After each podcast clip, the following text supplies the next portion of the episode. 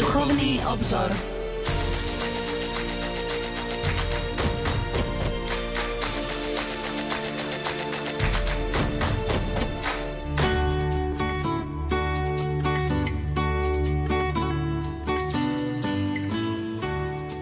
krásne svetlá očiny, slovanským kmeňom milené, vás, bratia, pozdravujeme a piesňou chváliť ideme. Rím s veľkou podstou vítal vás, jak matka synov v náručí a vencom úcty zdobil vás a novú moc vám poručil. Do našich krajín vyšli ste vniesť Krista svetlom preniknúť, ja som naplniť nebeským tých, ktorých oslepoval blud a srdcia hriechov zbavené, horlivo sveta zachváti a bezútešné bodliaky na kvetičnosti obráti. Teraz už z rajskej očiny zhliadnite na ľud vo svete, nech živá viera planie v nás, dedictvo vaše presveté. Buď sláva Svetej Trojici, nech ona pozbudzuje nás, ísť vašou cestou znešenou a získa dary väčšných krás. Amen. Milí poslucháči, v tomto roku sme si pripomenuli 1160. výročie príchodu byzantskej misie svätých Konštantína, Cyrila a Metoda na Veľkú Moravu. Cyrilometodský odkaz pre súčasnosť priblížime aj v dnešnej relácii Duchovný obzor. Pokojný dobrý večer a ničím nerušené počúvanie vám zo štúdia Rádia Lumen Prajú majster zvuku Pavol Horňák, hudobná redaktorka Diana Rauchová a moderátor Pavol Jurčaga. Nech sa vám príjemne počúva.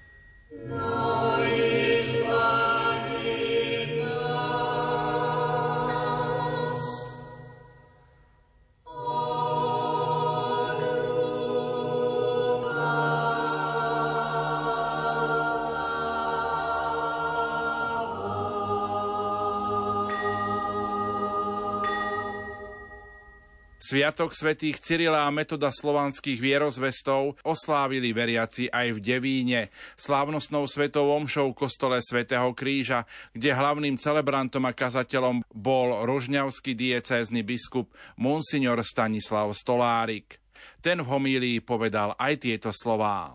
Milý duchovný otec tejto farnosti, otec Marian, bratia kňazi, diakon, reolné sestry, Drahí bratia a sestry, milé deti, milá mládež, milí televízni diváci, všetci ľudia dobrej vôle, ktorí si chceme znova uvedomiť veľkosť a vzácnosť dedictva otcov.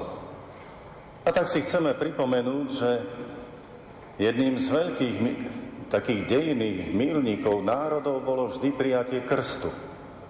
A mnohé národy dodnes tento mílnik si pripomínajú. Národ, ktorý prijal krst, sa začlenil do spoločenstva kultúrnych národov.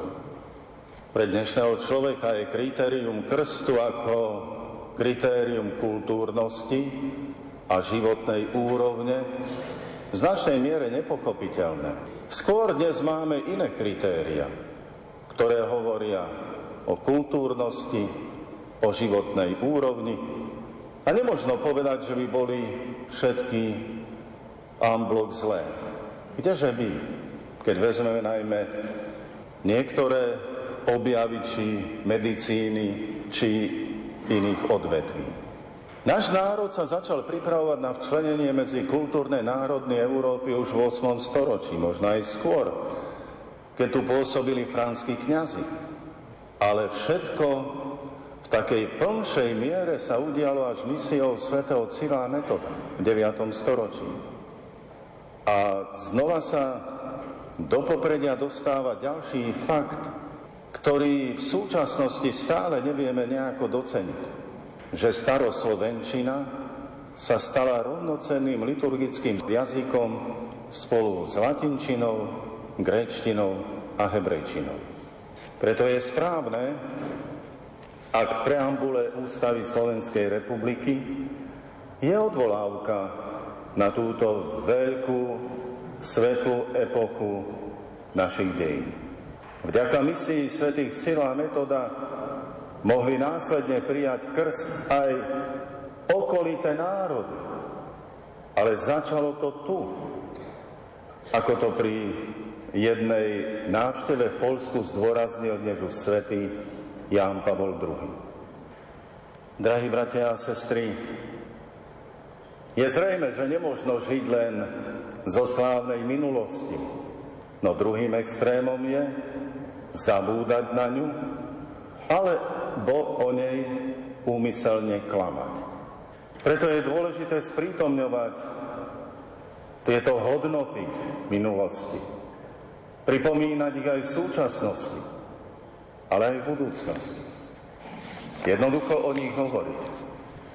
Čo je však pozoruhodné, je fakt, že aj toto vyzdvihnutie našich predkov v kultúrnom svete, vo vtedajšom čase, ktoré vykonal Boh cez svetých Cila metoda, bolo v úvodzovkách ocenené ich utrpením. Zvlášť svetý metod putoval do väzenia. A kto vie, keďže otec Marian v úvodných slovách hovoril že dodnes nevieme, kde je hrob svätého Metoda. Kto vie, či aj dodnes neznáme miesto jeho pochovania nemalo zakryť stopu po jeho misii. A hlavne, aby sa jeho hrob nestal nejakým pietným miestom posilňovania vo viere, ale aj národnej hrdosti. Vieme, že čosi také sa veľakrát udialo aj v nedávnej minulosti. Nemať hrob, aby sa nestal centrom stretávania. Preto môžeme povedať, že ich úcta svetému Cyrilovi a Metodovi bola v ďalších storočiach značne utlmená. Vedovne hovorím utlmená a nie zničená. Nakoľko nebyť toho, že generácie po svetom Cyrilovi a Metodovi žili podľa hodnôt Evanielia, ktoré v zrozumiteľnej reči ohlasovali naši vierozvescovia. A vďaka tomu, vďaka prežívaniu týchto hodnôt, sa náš národ v mori toľkej nepriazne zachoval až dodnes. A jedinú šancu, ako zachovať sa a nestratiť, tá jediná šanca je znova v tom istom. V zachovávaní hodnot Evanielia. Oživenie ich úcty obnovil biskup Štefan Mojzes v 19. storočí, ale 20. storočie znova nebolo veľmi prajné tejto úcte. A v ostatnom čase, veď to vnímate, keď sa hovorí o umiestnení súsošia svätých Cila Metoda s Gorazdom na Bratislavskom hrade. Viete, že sa ozývajú viaceré negatívne reakcie. A pritom znova len poviem celkom logický argument. Obzrime sa po okolitých krajinách. Ako na námestiach a teda námestiach hlavných miest, alebo aj na iných významných miestach krajiny sa nachádzajú sochy alebo súsošia otcov alebo velikánov týchto národov. A oni sú na to hrdí. Isté rozumieme, že sochy alebo súsošia len v úvodzovkách symbolizujú niečo dôležité a vážne. V našom prípade dedictvo otcov svätých Cieľa a Metoda. Preto treba povedať, že oveľa väčšou bolestou je nie tento atak na postavenie tohoto súsošia alebo svoch. Oveľa väčšou bolestou je rúcanie a ničenie hodnôt, ktoré hlásali svätý Cyril a Metod našim predkom. Náš národ Nemal od čia svetých Cyrila metoda ani samostatnosť až v novodobých dejinách. A nemal ani sochy svetých Cyrila metoda, ale ako som už spomenul, národ žil podľa hodnôt, ktoré hlásali naši vierozvescovia. Preto sa nestratil v skúškach nepriazne. Predovšetkým hodnoty ktoré hovoria o živote, o rodine, o viere, o zmysle utrpenia. A tak by sme mohli pokračovať ďalej.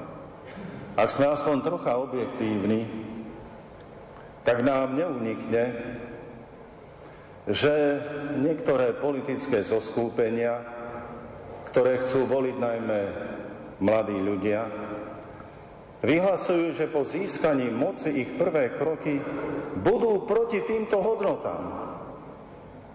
A sa čuduje mladým ľuďom, možno, že aj súhlasia s týmito krokmi, ale prečo tieto politické zoskúpenia nerobia prvé kroky v prospech mladých ľudí, aby nemuseli utekať z tejto krajiny?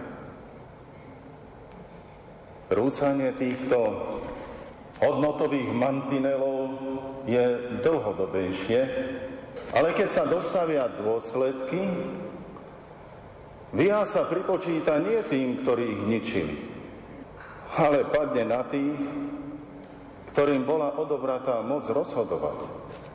Vidíme to aj teraz v jednej z krajín Európskej únie, kde vyčínajú mladí, nepopieram, že sa stala tragédia, toto vyčínanie neustáva, až teda babka obete vyzýva na pokoj. A hlava štátu začne vyzývať rodičov, aby nepúšťali svoje deti večer z domu. Ako by sa zabudlo na to, ako boli oslabené práva rodičov aj v tejto krajine. A ako sa neustále hovorí o právach detí nie vyvážené. Je treba o tom hovoriť vyvážené. A v každej krajine. O právach rodičov, o právach detí, o právach každého. A to hrozí, ak sa rodičom odoprie napríklad právo aj rozhodnúť, čo sa ich deti budú učiť v škole a ako sa ich to dotkne po mravnej stránke. Veď predsa aj ja patrím ešte ku generácii, keď naši rodičia nemohli rozhodovať o tom, čo sa učilo v škole. Ak sa znova presadzuje jedna ideológia, dobre to nie je. Som si vedomý, že žijeme v pluralitnej spoločnosti a problémy máme riešiť slušne a silu viery to znamená, svojich práv sa dovolávať je naše právo, ale predovšetkým podľa viery je treba žiť. Ak pokrstený a pobirmovaný človek sám váľa kresťanské hodnoty, obrad musí nastať najskôr u neho. Vrátiť sa, treba sa vrátiť k životnému štýlu krstných záväzkov a vedieť, že to všetko že to všetko sa dotýka každého jedného z nás a to v plnej miere. A že kresťan aj v týchto podmienkách je znova kresťanom aj minulosti, kedy kresťania menili svet a nikdy to nebolo ľahké. Veľakrát preto trpeli a umierali, ale vernosťou svojim krstným záväzkom, teda Bohu, boli pre svet kvasom, ktorý menil ich a ľudí v ich blízkosti, a celé národy. Ak naše kostoly dnes zývajú prázdnotou, lebo aj pokrstené duše sú dosť prázdne, môže na nás zostupovať hojné Božie požehnanie. Drahí bratia a sestry, nepomôže nám len bedákanie nad tým, ako sa zhoršili medziľudské vzťahy.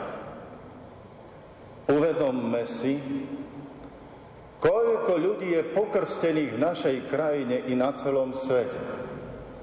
A keby každý pokrstený bral vážne záväzky krstu a podľa nich žil, a ešte viac by rešpektoval, že krst je dôležitejší ako jazyk, ktorým hovoríme, potom by bol pokoj v našej vlasti.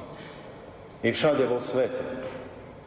Je to znova o poslaní nás pokrstených v tomto svete. 20. júna, teda len dá sa povedať pred niekoľkými dňami v tomto roku, presne v deň 25. výročia prijatia kňazskej vysviacky si pán povolal do svojho domu vzácného kňaza Jozefa Žvandu, kňaza Košickej arcidiecézy, ktorý 22 rokov pracoval v Univerzitnom pastoračnom centre v Ružomberku. Prečo spomínam tohoto kňaza z východu a to tu teraz na západe? No a zdá aj preto, aj váš duchovný otec, monsignor Galenda, ho poznal. A keďže nás vysielajú dva televízne kanály, isté tieto slova sa dostávajú k mnohým z tých, ktorí prešli katolíckou univerzitou v Ružomberku a mali možnosť stretnúť sa s kňazmi, ktorí tam pôsobili, aj keď dnes upriamujeme pozornosť na nedávno zomrelého otca Jozefa Žvandu. Kto to bol? Alebo skôr sa pýtam, alebo kladiem otázku, aký bol tento kňaz? Kňaz milého úsmevu, tichej pomoci núdznym, kňaz hlbokej viery a vernosti Bohu a cirkvi. Možno, drahí bratia a sestry, vyznie to dosť odvážne, čo teraz poviem, ale svojim sprevádzaním študentov a zamestnancov Katolíckej univerzity ako by nám ukázal, ako by malo vyzerať sprevádzanie na synodálnej ceste. Teda niečo v osobnom živote viery oslabiť, alebo vyškrtnúť, ale ako svoju vieru prehlbiť, aby bola živým svedectvom v dnešnom čase. Ako čo najlepšie a najviac posilniť mantinely životného smerovania presne podľa toho, čo je v Evangeliu, čo je v nauke církvy, a teda v posolstve svätých Cyrila Metoda. A jeho aj potom vyprevadenie do domu otca bolo jednou slávnostnou manifestáciou vďaky za dar jeho kňazskej služby. Na internete si môžete pozrieť viaceré videá. A vás všetkých, ktorí ste sa nejakým spôsobom kontaktovali so spomenutým kňazom Jozefom Žvandom. Vás všetkých oslovujem, možno ak tu ste, tak tu, ak na diálku, tak na diálku, ktorých sa počas svojej služby na univerzite nejakým spôsobom duchovne dotkol, povzbudzujem. Nezabudnite na neho. To nie je vybudovanie alebo výzva na vybudovanie kultu, kultu osobnosti, alebo výzva na postavenie pomníka. Ale žite podľa toho, čo vám Boh cez neho dával a obnovujte v duchu svetom prostredie, v ktorom žijete. Toto môže byť dnešný odkaz svetých Cyrila metoda pre vás, ale aj pre nás všetkých. Robte zodpovedné rozhodnutia v osobnom živote i s dosahom na spoločenský život. Posledný krát som ho kontaktoval 14. júna 23, teraz v tomto roku. Vediac o jeho zdravotnom stave som mu napísal Jozef, dnes je streda, deň svätého Jozefa. Rád dnes za teba odslúžim svetú omšu. Na druhý deň mi napísal a tento úmysel som oznámil aj účastníkom svetej omše a poprosil som ich o modlitbu. Na druhý deň mi odpísal, otec biskup Stanislav, nesmierne si to vážim. Celú noc som sa za vás modlil a aj dnes. Pokoj a dobro. V modlitbe a láske spojený Joško Žvanda. Drahí bratia a sestry, veľmi som sa chcel s vami podeliť o toto svedectvo, a som presvedčený, že tí, ktorí žijú svoje krstné a birmovné povolanie a potom aj v ďalších stupňoch života viery, že tých nie je málo. A v našom prostredí sú všetci nositeľmi tejto krásnej štafety odkazu svätých Cyrila Metoda. Tak som sa to snažil vyjadriť aj na začiatku svätej Omše. Že rád spomínam s ďakou na našich vierozvescov, ale aj na tú dlhú reťaz všetkých biskupov, kňazov, zasvetených, otcov, mám, vás všetkých, ktorí podávate toto cilometodské dedictvo ďalej. A nech vás Pán v tom aj povzbudzuje, posilňuje, že to má význam ísť takto ďalej. Treba nám sláviť slávnych mužov, Cyrila Metoda, za nich ďakovať, a zároveň aj veľmi prosím. Áno, ďakujem za všetkých svetkov krstného povolania, za deti, za mládež, snúbencov, manželov, rodičov i starých rodičov, verných, slobodných, vysvetených i zasvetených, ktorí sa usilujú každý deň prežívať v Božej milosti a radosti. Možno ich nie je veľa, v porovnaní s tými, ktorí svoje krstné povolanie nežijú. Ale na druhej strane bol som hlboko dojatý aj teraz v nedeľu pri púti v Levoči. A je to každý rok, ďaká Bohu, že je to tak. Keď som videl tie mnohé rodiny s malými detičkami, ako oteckové a mamičky mali pritúlené to nemluvňa na prsiach, a stúpali hore Marianskou horou. Alebo tlačili kočíky pred sebou. Alebo naši chorí s barlami sa blížili k Matke Božej. To nebolo o tom, že dosiahnu nejaký vysokohorský štít. Chceli vykročiť na horu, aby sa stretli s mamou, s panou Máriou. A vtedy, drahí bratia a sestry, ak je ťažšie, Pozrime sa aj do krajín Afriky a Ázie, kde kresťania, hoci sú prenasledovaní a aj zomierajú pre vieru, rastú počtom a v radosti prežívajú svoj vzťah k Bohu. Nie sa potom čo diviť, že majú duchovné povolania aj na rozdávanie. Pozbuďme sa ich svedectvom a aj my vezmime, príjmime vážnejšie slova, ktoré povedal pán Ježiš apoštolovi Tomášovi. Nebuď neveriac, ale veriac. Mnohí povedia, áno, som veriaci. Zvlášť pri vyslovaní sviatosti krstu, keď sa kňaz pýta, či sú veriaci. Mnohí odpovedajú, že áno. A keď kňaz povie, ale aj zlí duchovia vedia, že Boh existuje, vtedy oslovení zostanú zneistení. A tak otázka znie skutočne trochu hĺbšie. Veríš naozaj, že Kristus je Boží syn? ktorý pre náš väčší život zomrel a vstal z mŕtvych? Veríš Bohu vo všetkých svojich životných situáciách?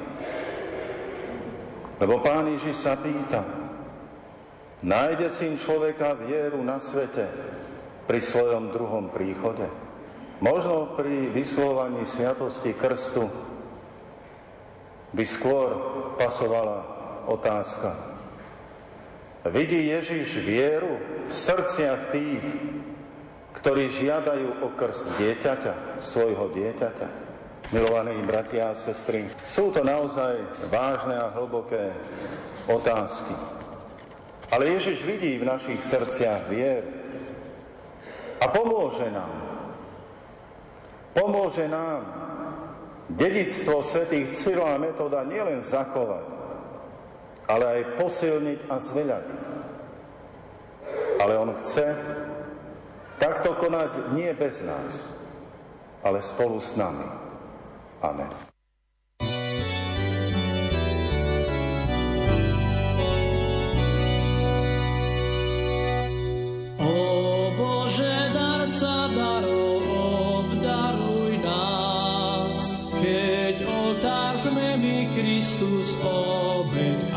Kniaz. Nech Tvoja láska našu rozhrieva zás a zmení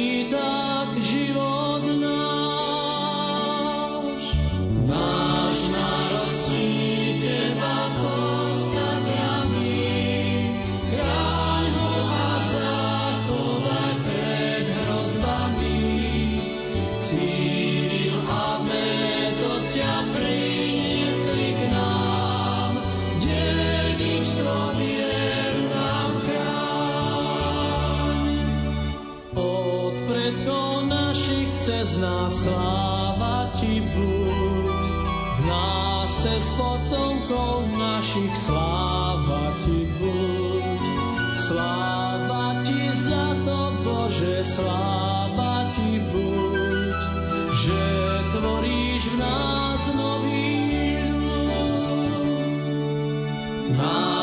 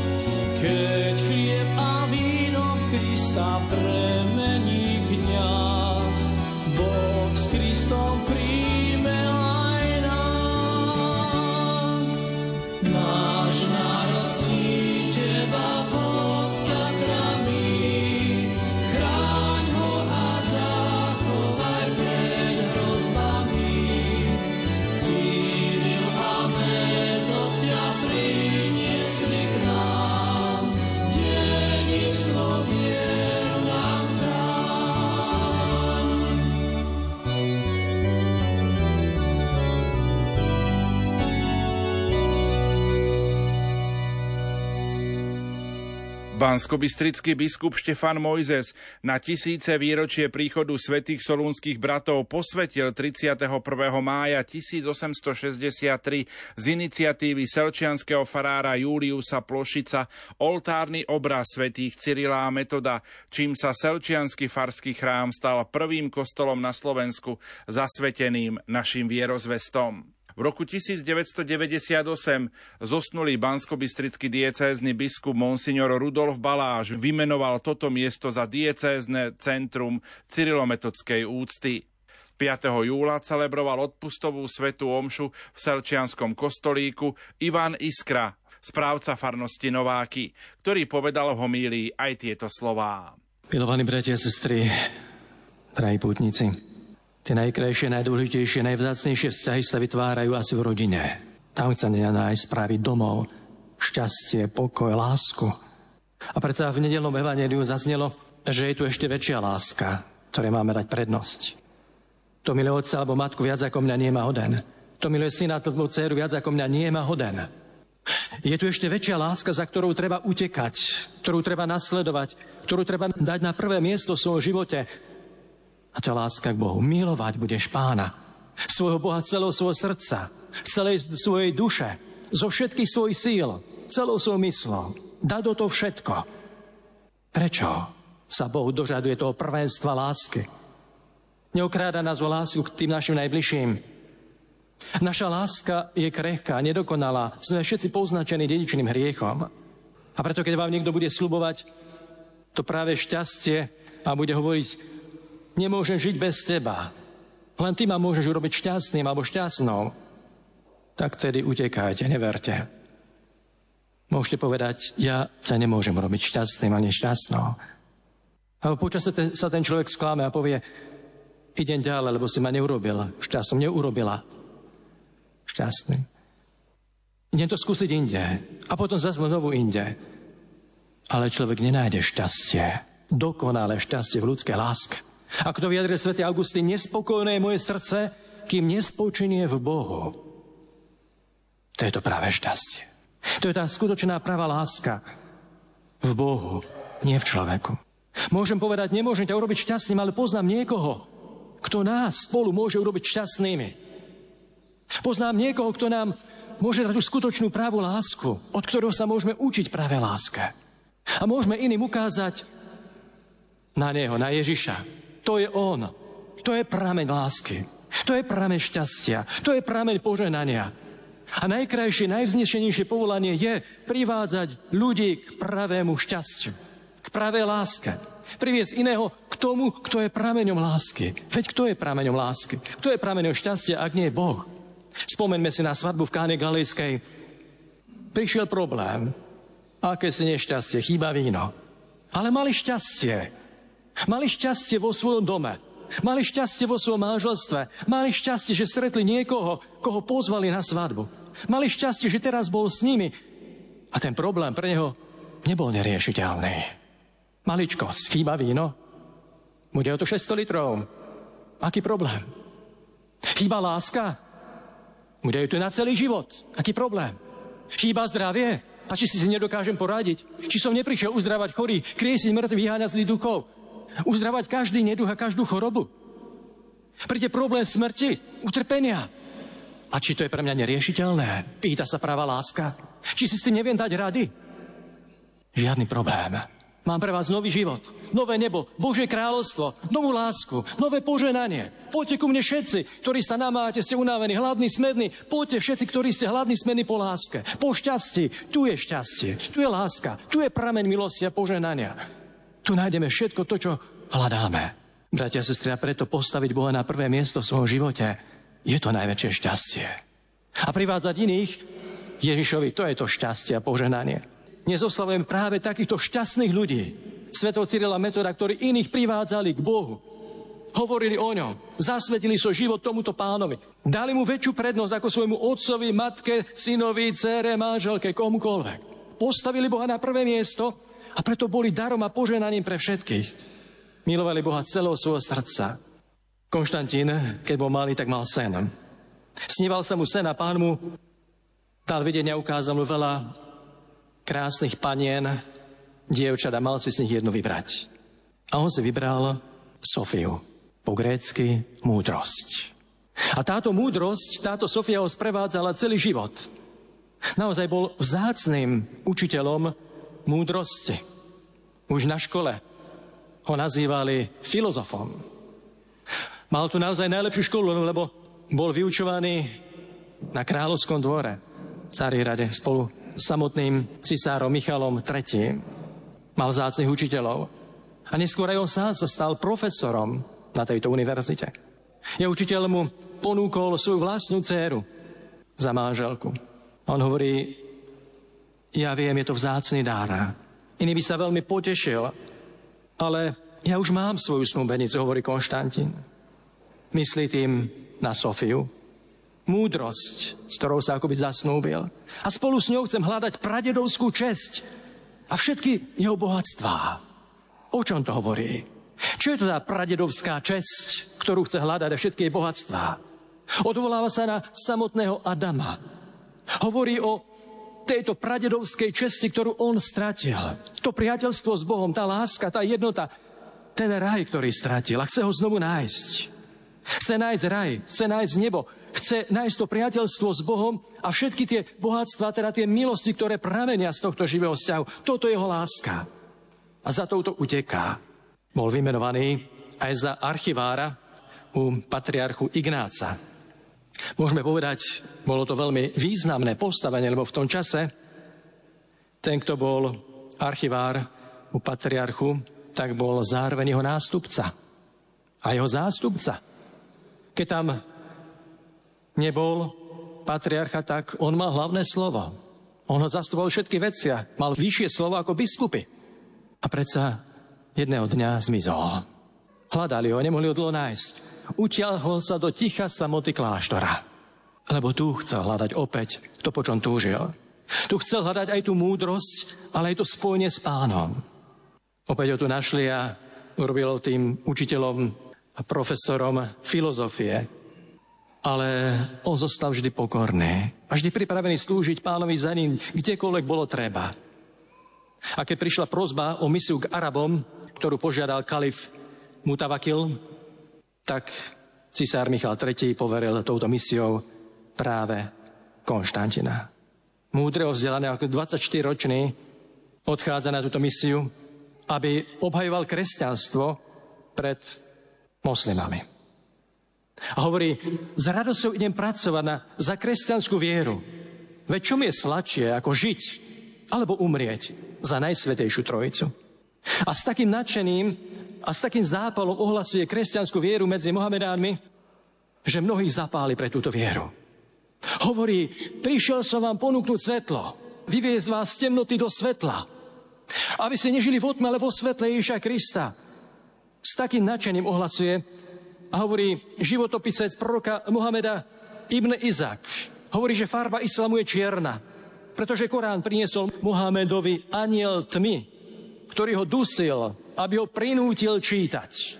Práve preto je na recitovanie Koránu najvhodnejšia tma noci. Tak čítame v súre 73, verš 2 a 6. Ale hovorí, ja vám prinášam nie tmu, ale svetlo. Ja vám prinášam Krista ako život. Poďte za ním. A naozaj stovky muslimov sa dali pokrstiť a prijali kresťanskú vieru. Keď sa vrátil späť, opäť bola ďalšia prozba poslanie k Chazarom dnes evanelium Cházarom, dnešná Ukrajina, okolie Krymu. Tam našli ostatky štvrtého pápeža svätého Klimenta pri Chersone, kde zomrel mučenickou smrťou. Aj tu obhavuje kresťanstvo pred Chazarmi, ktorí ho pozvali. Tí zase prijali židovskú vieru. Neboli židia, ale prijali len vieru židov. A tu zase obhavuje kresťanstvo pred židmi. Opäť káže s takým nadšením a s takým odhodlaním a vysvetlil zo starého zákona všetko, čo sa stiavne Ježiša Krista, že všetko pripravuje cestu Ježišovi Kristovi celý starý zákon. A dokazuje starého zákona pravosť kresťanského učenia. Opäť stovky týchto ľudí príjmajú Krista a dajú sa pokrstiť. Naozaj jeho horlivosť je obdivodná. A keď sa vráti späť, unavený, vyčerpaný, tak je to opäť ďalšie pozvanie kniežaťa Rastislava, aby šiel aj na Veľkú Moravu. Aby aj tam priniesol túto radosnú zväzť v tom rodnom jazyku Slovanov. A Michal III. cáru posiela, viem, že si ustatý. Viem, že si unavený. Viem, že si chorý. Ale treba tam ísť. Iný túto úlohu nemôže úspešne vykonať okrem teba. Vezmi so sebou svojho brata Metoda, lebo vy ste Solúnčania a Solúnčania všetci čisto slovansky rozprávajú. Takto to čítame v žití Metoda v 5. kapitole. On povedá, s radosťou pôjdem, ak majú písmená. A Michal hovorí, nemajú. A Konštantín sa pýta, a kto môže slová na vodu napísať? A cár Michal III mu povedal, ty si muž múdry, ty si muž vzdelaný a ty si muž svetý. A každý, kto prosí Boha, dostane. A tak popros Boha. A on ti dá poznanie. A on to naozaj spravil. Prosil Boha o poznanie a tak vytvoril pre nás hlaholiku. 38 písmen. Zobral si tri základné symboly. Kruh, symbol nekonečného Boha. Trojuholník, symbol Najsvetejšej Trojice a kríž. Z týchto troch symbolov vytvoril 38 písmen hlaholiky, aby nám priniesol tú radosnú zväzť aj napísanú v slove, v knihe. Lebo to slovo potrebuje byť si vpísané. Ako Ján Krstiteľ hovorí, čím si, pýtajú sa, ja som len hlas. Ale čím je hlas bez slova? Je to len krík, rev. Môžem kričať, revať, ale ak nepoužijem slova, nič vám nezvestujem, nič vám neodovzdám, žiadne posolstvo, žiadnu múdrosť. Hlas potrebuje slovo. Slovo väčšiného života. Mária prijala toto slovo do svojho života. Slovo sa telom stalo prebývalo medzi nami. Ján o sebe hovorí, ja som len hlas volajúce na púšti, pripravte pánovi cestu. Pripravte sa na príchod slova, slova väčšného života. Toto slovo príjmite do svojich srdc, otvorte mu svoje srdcia. Lebo prichádza slovo a to slovo potrebuje aj hlas, kazateľov, ohlasovateľov. A tým boli svätí Cyril a Metod. Ale oni to slovo chceli dať aj na papier, aby to nebolo písané na vodu, aby zostalo nielen v ľudských srdciach, odkiaľ sa veľmi rýchlo vytratí, ale napísané aj na slove, v Božom slove, v knihe. A preto nám vytvorili aj písmo. Preto s písmom prichádza aj kultúra. Začali vyučovať prvých žiakov, prvých kňazov. To znamená, tu bola vysoká škola, univerzita v 9. storočí. Ktorý národ sa môže pochváliť tým, že v 9. storočí tu vyučoval najpoprednejší muž a najväčší filozof v tom čase? V tej Konštante spolu s bratom Metodom, právnikom, priniesli právo, priniesli, môžeme povedať, ústavu, nejaké zákony. Tu sa rodí náš národ, naša krajina. Tu sa rodí aj tá kultúra nášho národa. Vtedy, keď máme písmo, keď je už čosi napísané. A prvé slova, ktoré boli napísané, to boli tie najvzácnejšie. Na počiatku bolo slovo. Slovo bolo u Boha a to slovo bolo Boh. Toto sú tie prvé slova, ktoré zazneli v našom jazyku a boli napísané tým novým písmom do hlaholikov, aby Boh bol oslávený. A keď vyučili tých prvých žiakov, tak odchádzajú do Ríma aby ich predstavili pápežovi a poprosili, poprosili, aby, aby im vysvetil týchto bohoslovcov za kňazov. Sú to tri veľmi odvážne prozby, s ktorými prichádzajú do Ríma po 40 mesiaci vyučovania roku 867 a prvé. Vysvetenie nových kňazov. Druhé. Uzákonenie staroslovenčiny za štvrtý bohoslužobný jazyk na svete. A tretí bod že požiadavka zriadenie samostatnej církevnoprávnej provincie pre Veľkú Moravskú ríšu s vlastným arcibiskupom. Odvážne slová. Odvážne požiadavky. Ale pápež Adrian II vychádza veľmi v ústrety. A dokonca, keď zistí, že prichádza s ostatkami svätého Klimenta, tak sám osobne ide v ústrety, aby osobne privítal túto misiu, ktorá prichádza do Ríma. Prijímali s veľkou poctou a splnil všetko, o čo žiadali. Hneď dal vysvetiť vyučený bohoslovcov za kniazov, zobral preložené knihy do staroslovenčiny, napísané, položil ich na oltár v chráme Pany Márie a povedal, môžete slúžiť v tomto jazyku liturgiu. A zriadil samostatnú cirkevnú právnu provinciu Veľkomorávskej ríše s vlastným arcibiskupom. Možno tým prvým kandidátom mal byť práve svätý Cyril Konštantín, ale vieme, že on od vyčerpania v Ríme zomiera. Dal ho pochovať s takou poctou ako samotného pápeža. Popravil, pripravte mu taký pohreb, ako samotnému pápežovi. Takto si ho vážil. Takto vyzdvihol svätého Konštantína Cyrila v očiach všetkých ľudí, národov, aj v našej. A nakoniec vysvetil za arcibiskupa sveto metoda a posiela na naše územie lebo ho toho prosil, a to bola posledná vola aj Sveto Cyrila, keď ležal na tej smrteľnej posteli, tak prosil svojho brata Metoda, ja viem, že si unavený. Ja viem, že miluješ svoj Olymp, svoju samotu v tomto kláštore. Ale prosím ťa, vráca. Spolu sme ťahli tú brázdu, vyorali tú brázdu viery. Vráca. Buď opäť tým pastierom, dobrým pastierom pre tento ľud, on ťa potrebuje. Vráca. A tak on príjma toto poslanie a vracia späť aj cez všetky tie prekážky, ktoré musel prejsť, kým sa k nám dostal. To z dejí naozaj už všetci vieme.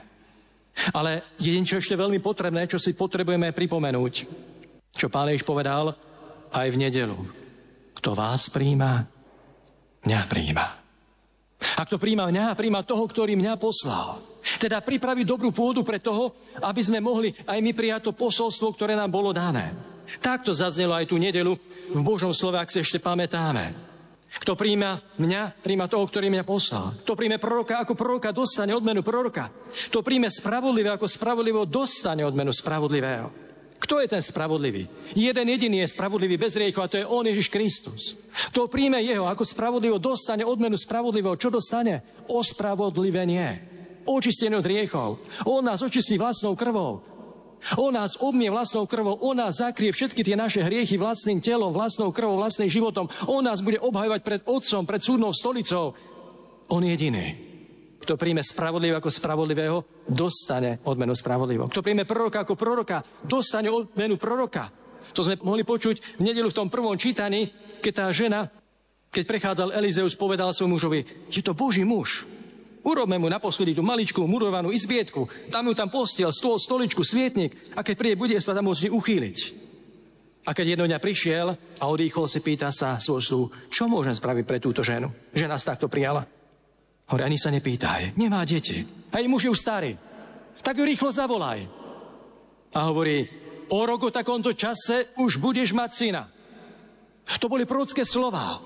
Ona prijala tohto muža do domu ako proroka a dostala odmenu proroka. Dostala syna nieraz.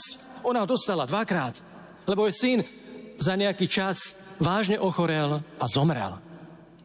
Ale ona nestratila vieru. Ona nestratila nádej.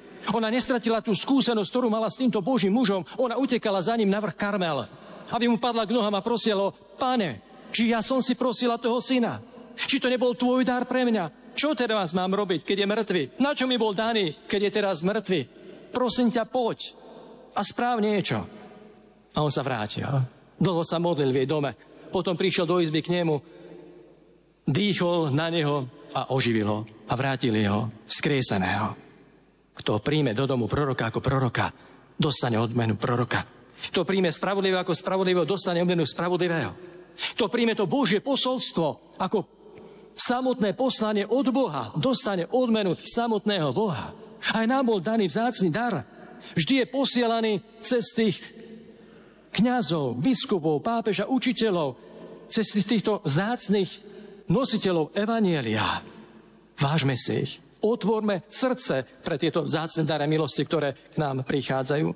Bolo to na ostrove Santa Lucia, Svetá Lucia, jedna matka, ktorá žila v veľkej chudobe, mala 5 detí. A keď sa jej narodilo šieste, veľmi postihnuté, s postihnutým mozgom, dusilo sa, nevládalo ani poriadne dýchať.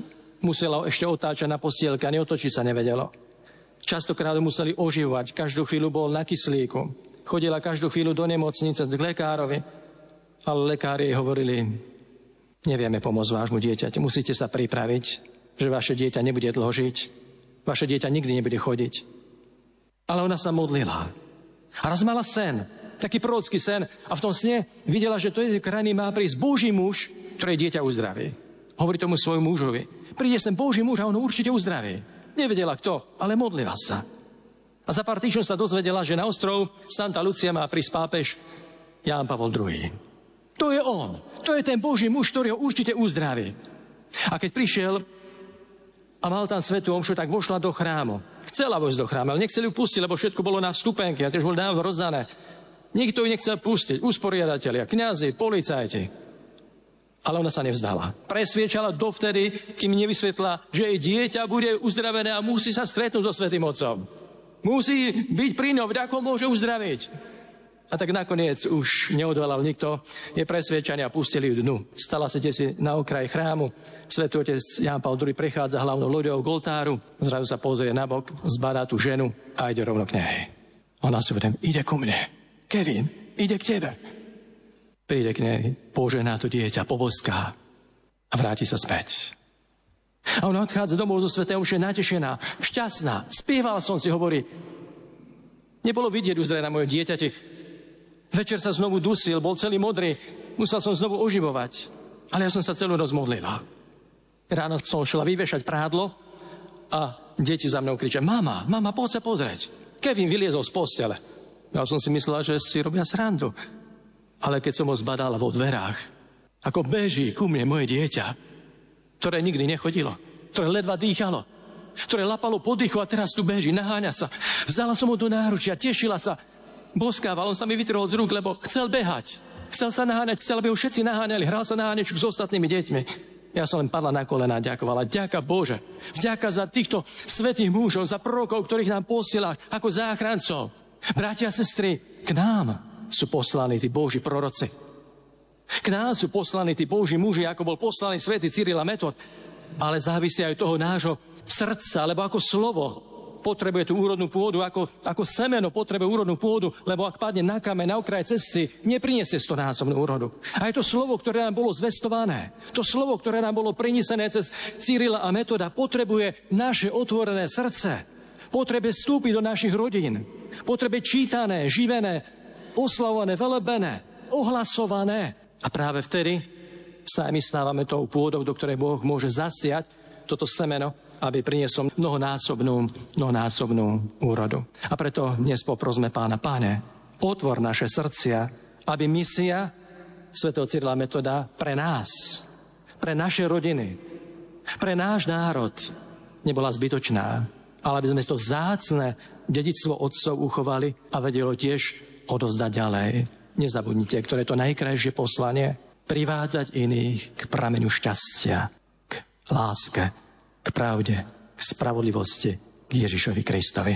A preto počujeme slova na záver samotného Cyrila, jeho odkaz pre nás. Preto čujte, čujte toto slovo Slovéni. Dar tento drahý vám bol z lásky daroval. Počujte všetci celý národ slovenský, počujte slovo od Boha vám zoslané slovo, čo hladné ľudské duše nakrmi, slovo, čo má srdce vaše posilní, slovo, čo Boha poznávať vás pripraví. A toto slovo šírme a odovzdávajme aj my ďalej. Amen. Hospody, pomíš.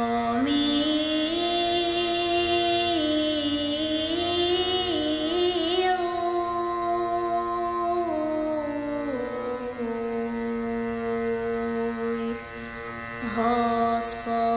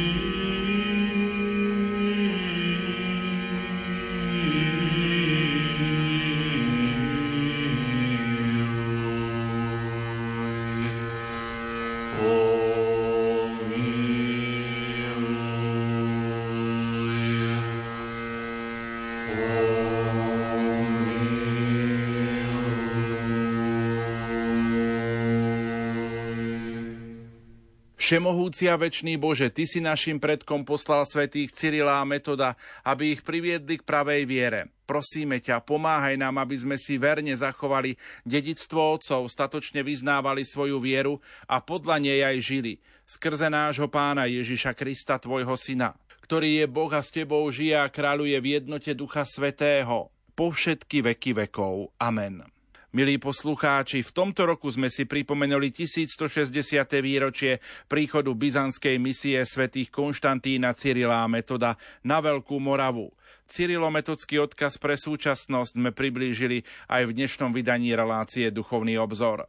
Za pozornosť vám tejto chvíli ďakujú majster zvuku Pavol Horňák, hudobná redaktorka Diana Rauchová a moderátor Pavol Jurčaga. Do počutia.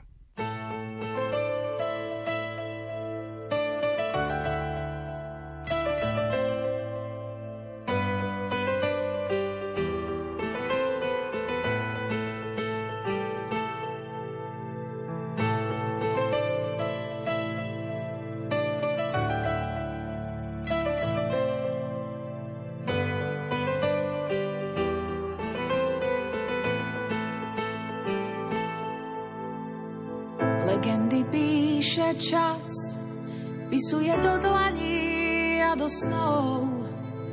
Skladá mozaiky s činou odvážnych mužov. Útnici víria prach, posolstvá premenu, keď sa mi ponúkajú nádej ľudu celému. Lebo slovo sa telom